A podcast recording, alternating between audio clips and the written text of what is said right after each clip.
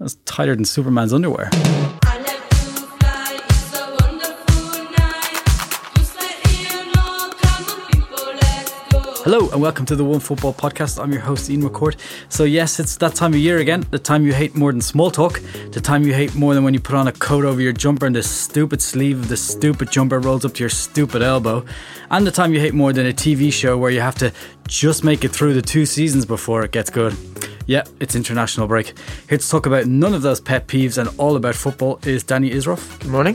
Fabian Gorsler, Hey, hey. two of One Football's finest footballing brains. And back again in the glutton for punishment role, it's Ollie Moody Hello. from Deutsche Welle. So it is International Week, but none of you look too disappointed.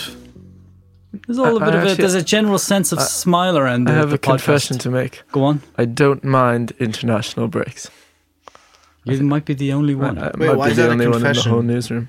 Why is that a confession? I don't mind international breaks either. oh, okay. I mind them a little bit, to we're be honest we're, with you. They're we're, we're about even here. It's not bad. Well, I'm sort of on the fence. Oh, okay. When Ireland are doing well, I'm very excited for international breaks. When Ireland are not so, uh, not doing so well, then I'm, I'm less, less. You know, excited. England always do well in qualifying, or almost always do well in qualifying, and they're never at tournaments. So even when England are doing well, it's kind of got this sort of bittersweet quality to it anyway. because you know a negative thing is uh, like a, a kind of crashing Yeah. end is on the horizon. It's ultimately pointless, basically, when England are doing well, because you know it's never going to actually come to anything big. so speaking speaking of England, there Mm. is one good international on, and that is the game against Germany tonight. How excited are you for this? I'm actually, despite what I've just said, quite excited for this game. Um, in particular, I'm excited about seeing who Germany put out there because there's a couple of Löw's big players, Löw's uh, go-to players, who are out injured, uh, with Neuer, of course, and Özil, and then a couple of others who are really quite badly out of form, with um, Andre Schürrle and, in particular, Thomas Muller. I know he scored at the weekend, but he's only got a couple of goals all season. Um, so I'm really looking forward to seeing whether he replaces some of the big players with some young players, like in particular Timo Werner, who's got his first call up for Germany, uh, RB Leipzig striker who scored 14 goals this season, is only 21 years old, and he could be the answer to this striker problem that Germany has had ever since Löw decided that he didn't really fancy Mario Gomez, um, who's also out injured, incidentally. Um, yeah, Werner is a really exciting young player. He's incredibly quick. He's added uh, good finishing to his game this season, and um, I'm really excited to see if he can pull it off. I'd like to see some others as well, though. Leroy Sané, I think, has done quite well for Man City recently. A couple of goals in the uh, the Champions League tie against Monaco recently. Um, but they've got so many. Germany, Julian Weigl in midfield. You've got Süle at the back as well. Joshua Kimmich. Um, there's there's talent. There's young talent all the way through that Germany squad, and it kind of jars They were a little the with the England squad. they were the five players picked out by the Times today as Germany's best Oh, young really? players. Oh, I haven't read the Times today, but uh, yeah, it's good that I'm not the only one that sees. So who who, who do this you way. think he's going to go with? Who's going to get there? Who's going to get their chance to shine? I I do think Werner will, um, even though it's the first call up he's had. I think um, with the injuries that I mentioned, Löw might feel kind of forced into throwing him in, especially in a friendly game. Um, I'm not really sure about anyone else across the pitch because in central midfield, Germany's pretty well stocked with Kroos and the like. Um, likewise in defence. But one player we can almost guarantee, well, can guarantee will play and start as captain. Not a youth player, but uh, at the other end of his career, Lucas Podolski. Of course, it's his farewell game. Oh, Podolski's going to be captain. He's going to be, yeah, that's what Löw said yesterday in his press conference. Oh, that's quite a nice touch. yeah, yeah, no, it's it's a kind of fitting way for Podolski to end his career. Well, we, I did want to get onto this, so maybe we'll just do it now that we have it naturally Mm-hmm. here. It's going to be his his goodbye. I'm just wondering how you think his German career will be remembered. I mean, Löw was talking yesterday. and He said he's one of the greatest players this country has ever seen. I thought that was a bit much. That's a little bit much. He has, he has 48 goals, I think, right? That's Yeah. a lot of goals Yeah. for an international team. I think the vast And in- majority in- of those were scored before 2010. Yeah, but in important games, as well. I mean, he's done it in, in, in tournaments and stuff. He's a big player for me. I mean, he has been a big player.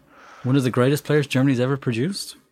Maybe not skill wise, um, but in terms of performance, sure, yeah. Uh, he's one of those players who always brought it for the national team, even when he wasn't bringing it for his club team.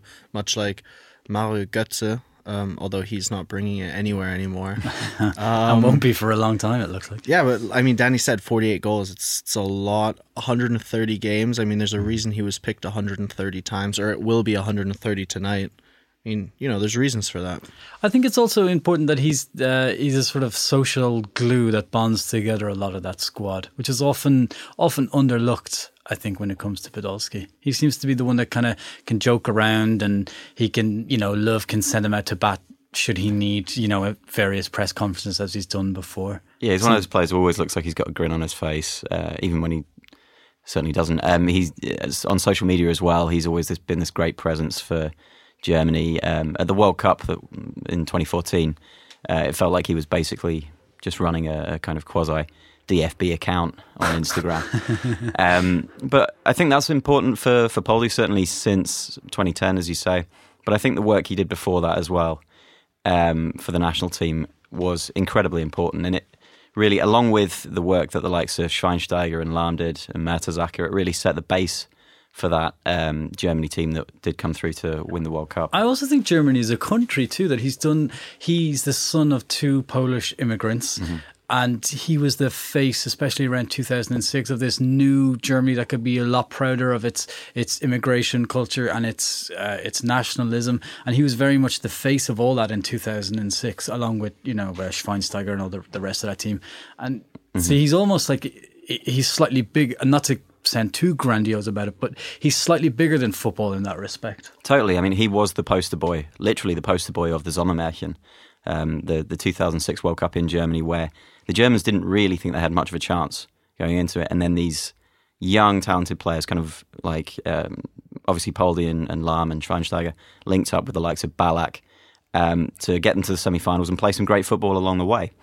Um, and that was a really important moment for German football. And that's kind of what I was talking about with laying the groundwork for what was to come eight years later, with obviously another generation of, of great talents on top of that. Um, and what you say about him being the, the son of two Polish immigrants as well. Uh, one of his biggest career moments, I think, would have been in 2008 when he scored uh, against Poland Oh yeah. uh, at the Euros, yeah, and you know didn't celebrate, but it was clear that it was there was still kind of big goals for him, big goals personally. Um, I think there's a lot that Podolski stands for in German football that isn't necessarily linked to winning trophies. Um, and you mentioned it before with uh, scoring um, a lot of goals for Germany, even when he wasn't playing well for his club. The being the son of immigrants, you know, um, being part of this 2006 Sommermärchen generation. There's a lot that Podolski stands for that isn't the same as the 2014 World Cup, and I think that's what he'll be remembered for. What will England be remembered for tonight?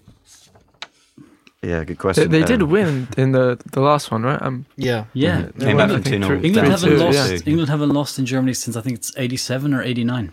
yeah, see, look how good they are. That's pretty good, Great right? team. Yeah. And they've uh, one of the more interesting aspects, I guess, of Gareth Southgate's sentimental free first squad is there's no Wayne Rooney, but there is a Jermaine Defoe.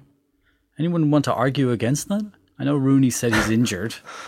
Against sort of- against Jermaine Defoe being there Yeah. or Rooney not being there. Well, either or. Well, I mean, It's hard to justify Rooney, isn't it? it's hard to justify Jermaine Defoe. Well, you think so? He's banging them in for Sunderland. Um, 14 but, goals this season. But Yeah. Yeah, but 14. is he is he a different kind of player to the players that they already have? I don't think so. Um, and so why bring? How old is he? Like 35 or whatever. think. No, 34. I, I think he's a bit younger than that. Yeah. It's 34. 34, 34, yeah. yeah. He's 34. Why why bring a 34 year old? This is this is the problem with England. You know, they're they're talk big talk about building for the future, but then where is But that future? Here's so here's the question: Who would you bring instead? Because I think I, I think he he deserves to be in the squad because he's in he's in better form than the, it's it's it's a kind of damning indictment of of the players that England have produced that he's in the squad. But that doesn't mean he doesn't deserve to be there based on based on form. is he going to be playing in 18 months? So that's what you have to think. When you're qualifying, yes, Hmm. you have to qualify, but England usually always does well in qualifying. Will Jermaine But, Defoe oh, na- but name a player. help them qualify more than another player? But who should be in the squad? That's that's what I'm saying. There's That's a real not- dearth not- of there's it's a not dearth my of job to, available. to pick a player. I'm just saying, in my opinion, why bring a 34 year old that's not going to be playing at the next World Cup? But I think I- Spain brought uh, Aduriz back before the Euros last year, and he's 36 now, I think. Yeah, or he was 35 at the yeah. time.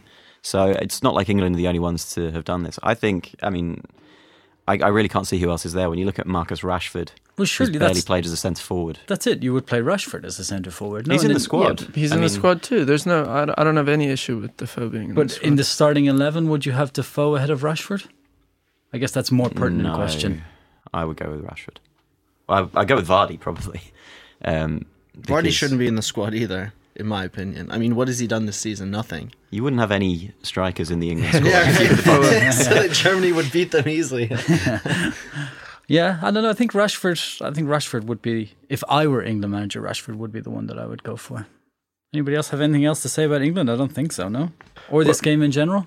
I, I did like just one thing. I liked Yeah. um, the the quotes that Gareth Southgate came out with recently, where he was saying that the Premier League isn't the center of the universe, and we have to to start looking, you know, kind of outside the island and take on different ideas and different methods. In a way, a lot like what Germany famously did um, around the turn of the century, and I think that shows a kind of shift in the the thinking from England in England management, and that's that's quite promising for them. a surprisingly refreshing view in Brexit Britain. Yeah, I wonder if he could become a sort of Joachim Löw um, figure for England.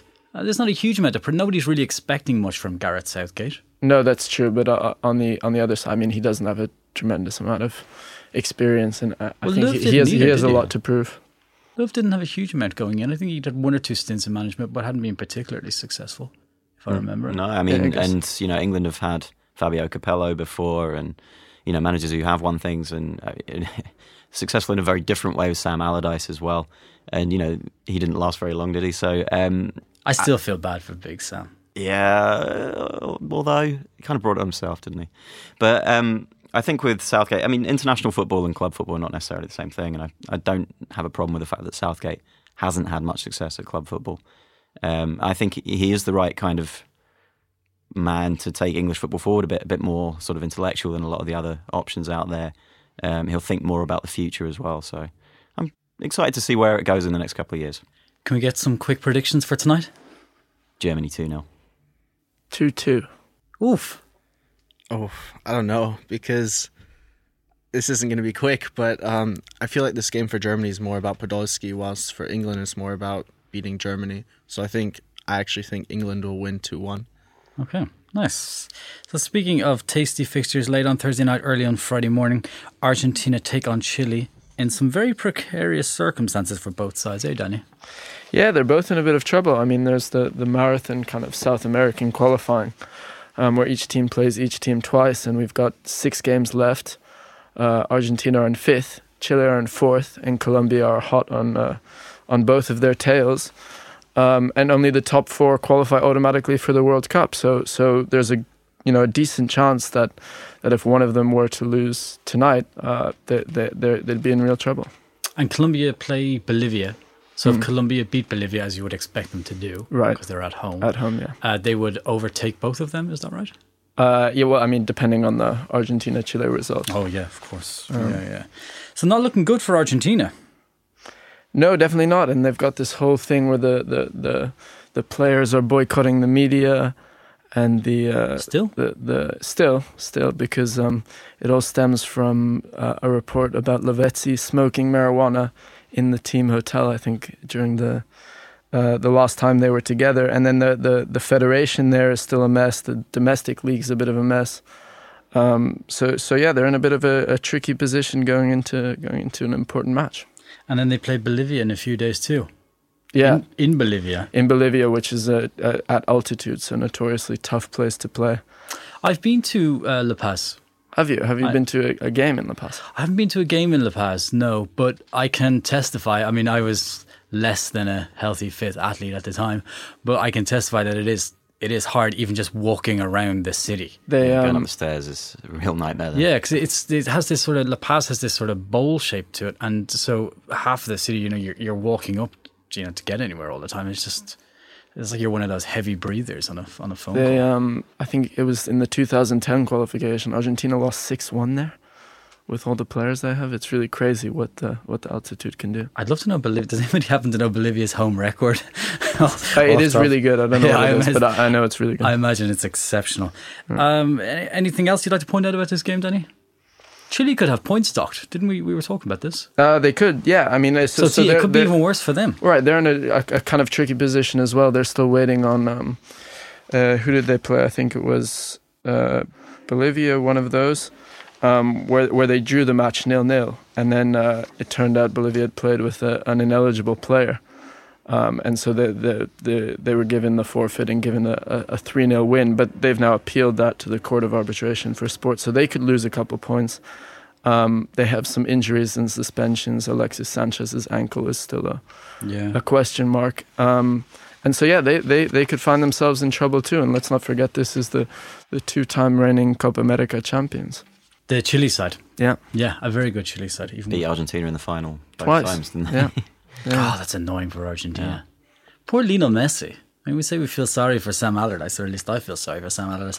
I feel even more sorry for Lionel Messi when it comes to international, and, and international uh. I mean, imagine what a tragedy it would be if Argentina didn't qualify for, for Russia 2018 and sort of what you'd imagine would be the last chance for Messi in his prime right. to, to win I the mean, World if Cup. they finish fifth, they play somebody from Oceania. Yeah, so finishing fifth basically guarantees that you make the World Cup. But if if if Colombia, you know, jump ahead of them and Chile are still ahead of them, then they're sixth. So with five games left. that would go down as one of the greatest tragedies in Argentinian history. Well, that attacking talent, that'd be. No, it's, it would be a real shame. Yeah. Just wait for uh, Maradona to come out with some quotes about Yeah. Messi and how he can't cut it. Oh God, he's such a renter quote. Anyway, uh, back in Europe, we have Spain taking on Israel in what sounds boring, but it's actually quite interesting because to put this in perspective for listeners, Spain are top of Group G, tied on 10 points with Italy, while Israel are on nine points in third place. That's tighter than Superman's underwear, it says here. It is indeed. Israel really pulled the short straw with this group, didn't they? Getting Spain and Italy. Oh, that's that's annoying. I think there's another group that's like Ukraine and Croatia are the top two ranked sides. Israel must be wondering how they didn't get into that one. Um, yeah, very tough to qualify for Israel, obviously, given those two. But they're, they're doing a pretty good job at the moment of, of keeping up. But they did um, lose to Italy at home already. So they kind of need to get a big result, probably a, a big away result against one of Spain or Italy if they want to uh, qualify. Um, they have been doing pretty well, as you say, like nine points, three wins out of four. Uh, Tomer scored three goals in, in those four games as well. So they've you know they've got a, a, a inform uh, forward there, the Brighton player.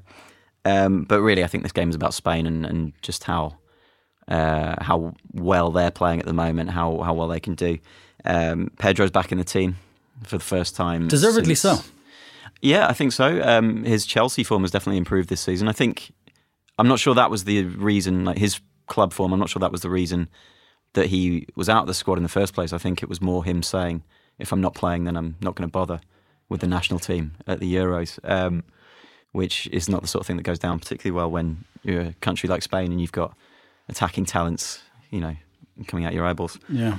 Um, Gerard Deulofeu is back as well, back in the squad for the first time. Oh, that's nice to in see a few too. years. Yeah. Because Spain are really short in the midfield department. Yeah, totally. Those Yeah. tricky midfielders. They just Yeah, don't they're really missing out on lying those. around. Yeah. Yeah. Uh, but it's another player who's improved a lot this season since he joined Milan. Um, you know, he's he's really picked himself up. Um, He is a very good player, by the way, Deulofeu. Very talented. Yeah. he's a huge talent if he can keep his focus and, and, and get some form of consistency going. Um, the one I'm really looking forward to seeing though is Thiago, because I think he's been. I thought you were going to say in the world. Piqué and uh, Ramos Piqué playing and in Ramos. central defence. Holding together. hands. Yeah, This holding has been hands. going on for, for years though. Piqué and Ramos, they can't stop. I bet they're good other up. friends. Well, Ramos said today that he uh, he was going to give Piqué a hug.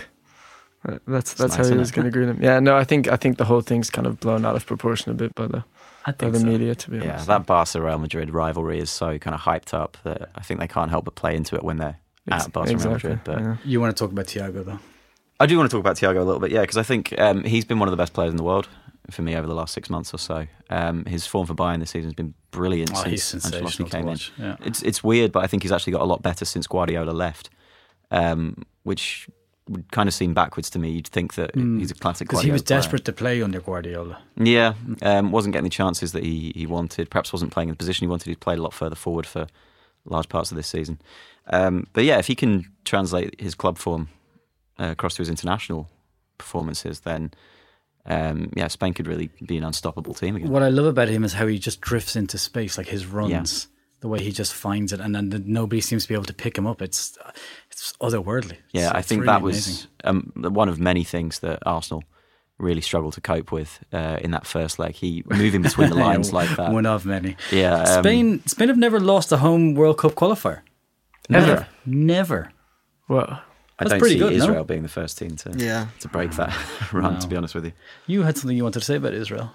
oh no, I just love one of their players, Eran Zahavi, who uh, who who was at um, Maccabi Haifa, but has now gone off to China like any good um, striker in Yeah. search of in search of some money. Uh, who's a fantastic goal scorer and just a really good good player to watch. Is he in the squad for this? He is. He should he should be captaining them. Do you think he will? He can cause Piqué and Ramos any problems? Um, probably not, but hope we can hope. Okay. Um, Fab, you have an eye on Bulgaria against the Netherlands. Yes, I do. You Um, want to tell us all about it? it's a massive game for the Netherlands. Is it Um, really? Yeah. oh, it is. That's true. I have the It's groups here. It is Yeah, really yeah. big for them. They're on Yeah. seven points, three points behind um, France. Mm-hmm. Um, and Bulgaria is on six points, Mm-hmm. two spots below. So obviously they want to keep distance between them and the rest of the pack, chasing France.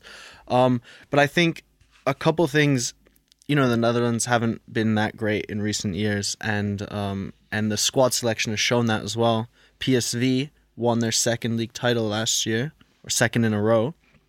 And um, last year, the squad was full of PSV players. This year, they're playing very, very poorly, and there's only one PSV player in the squad, the goalkeeper. Um, and so it, it, it kind of that showcases the problem that Danny Blind has with when he when he has to select a squad. So many Dutch players are in and out of form from year to year. It's hard to have consistency, and I think consistency is very, very, very important on the international level, which is also why uh, Löw constantly picks the same players, even if they might not be performing that well, because he trusts their abilities. And Danny Blind obviously doesn't have that trust in his players yet, or he just hasn't found his best squad yet. Which would explain why they revert to so many of those older players for so long. Exactly.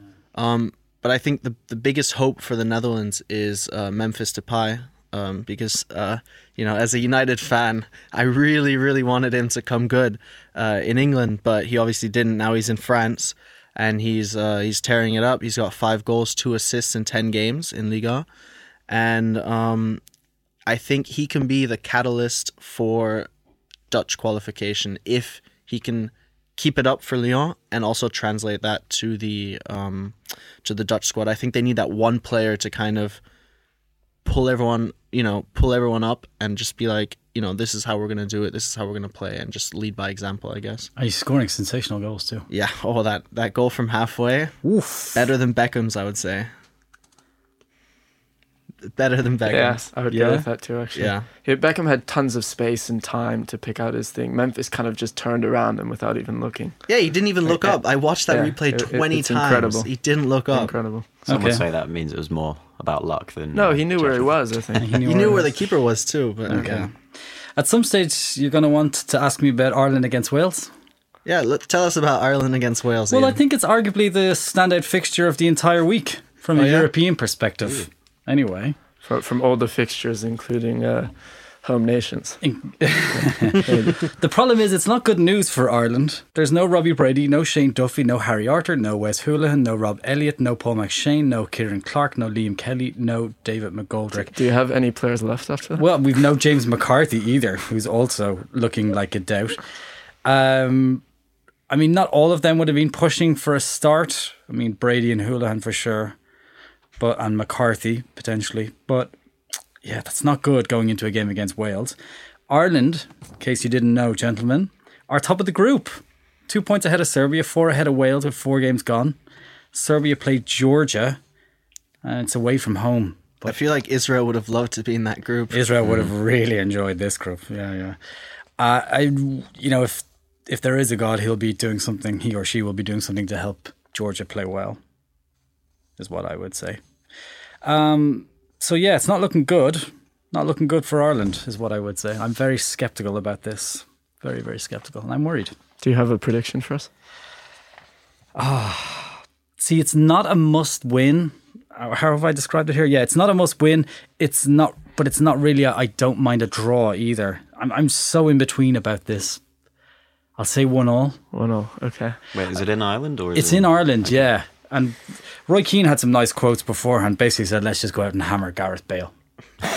and I think It's very Roy Keane. I, it is a lovely Roy Keane, yeah. And I think if if Ireland go with that attitude, that one all might just be a one 0 Have Wales got all their all their key players? They've got their I key mean, players. Bale, Even Gar- even um, Aaron Ramsey, even Aaron Ramsey. even Aaron Ramsey.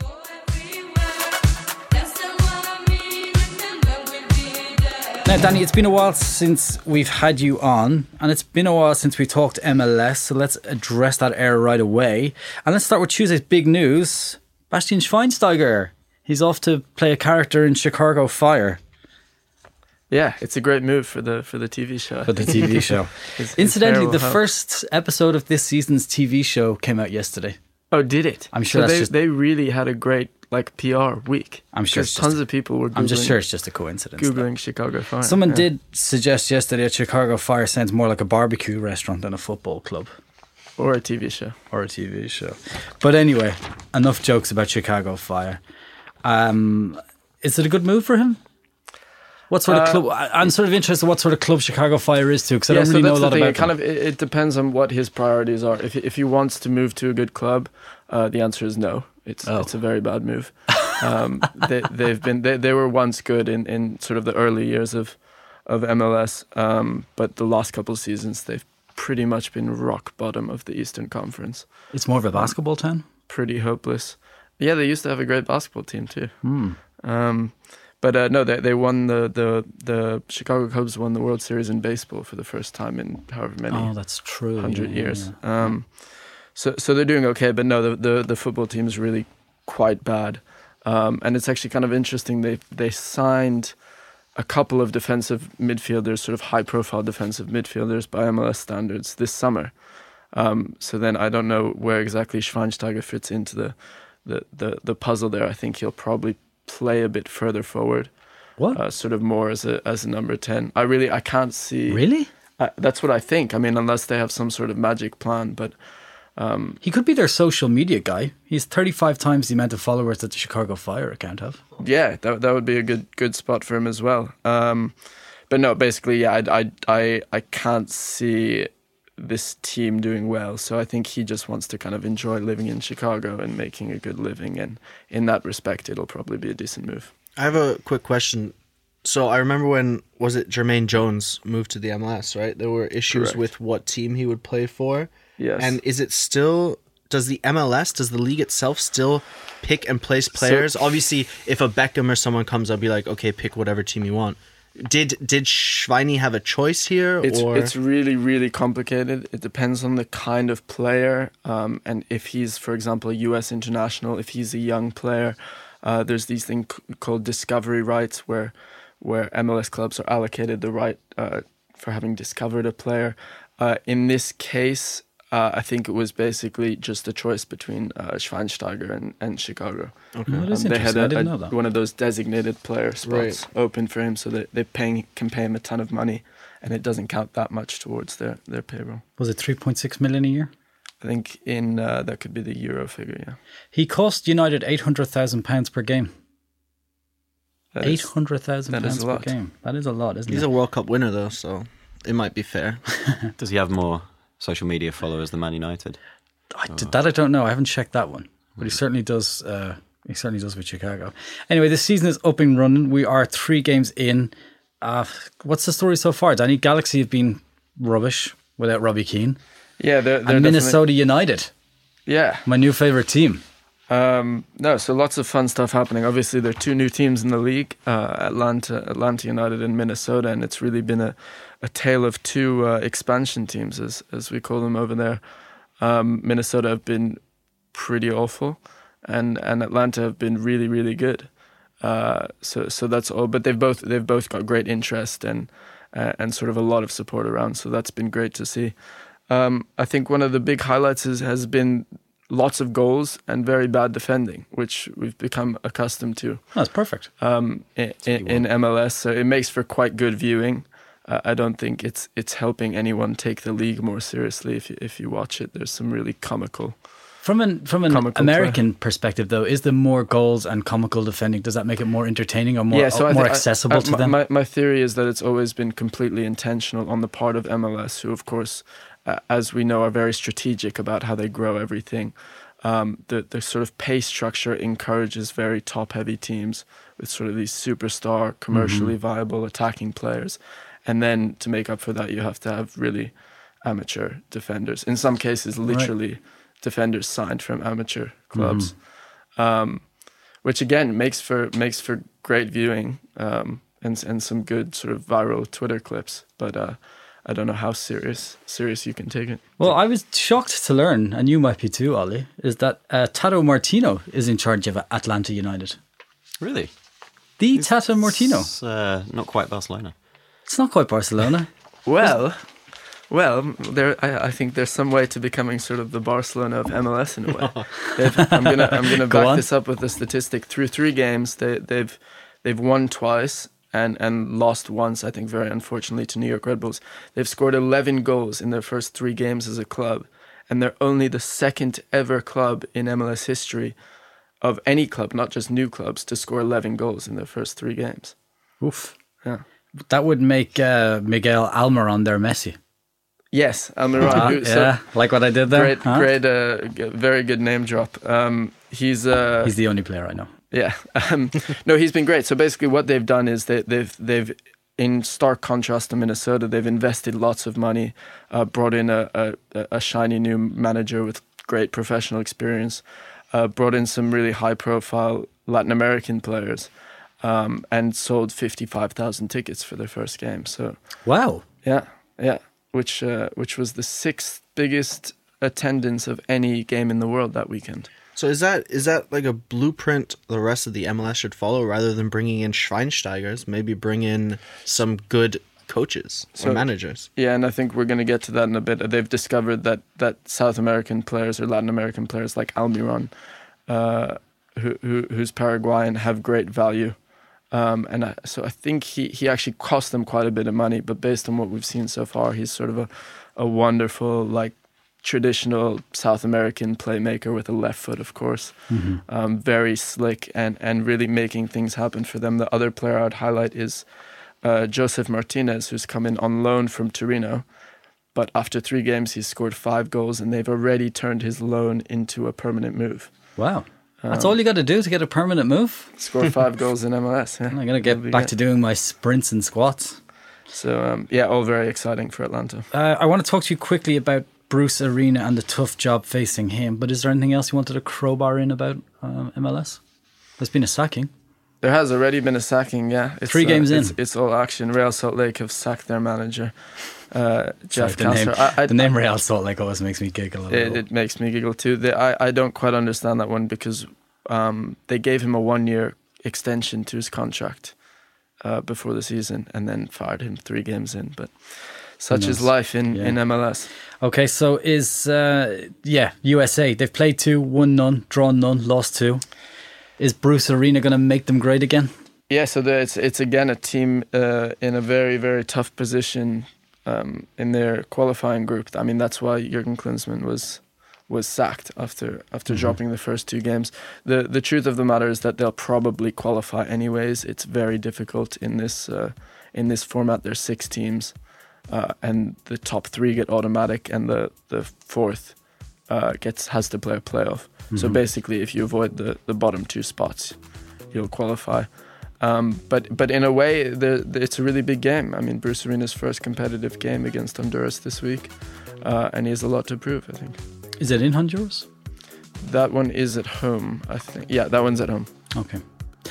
That's all we have time for today. My thanks to Fab, Danny, Ollie, and our producer Damien. Remember, wherever you are in the world, please go to your local iTunes store, give us a rating, and please leave a comment to let us know what you think of the pod. Thanks for that, and thanks for listening.